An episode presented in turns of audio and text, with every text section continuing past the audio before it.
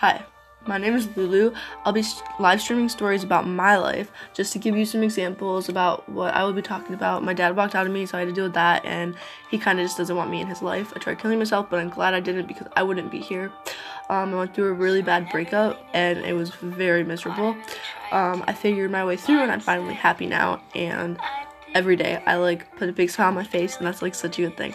Um, if you have any of these things going on in your life, I suggest you don't listen to this alone.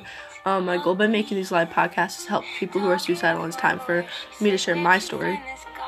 I will be streaming about every day, 8 a.m. to 11 a.m. Pacific time, so please join my podcast. I know it's a really weird time, just with me not going to school right now because of the coronavirus, it works best for me. I hope that you can fit into your guys' schedule. Thank you so much for listening, and I hope you follow my podcast.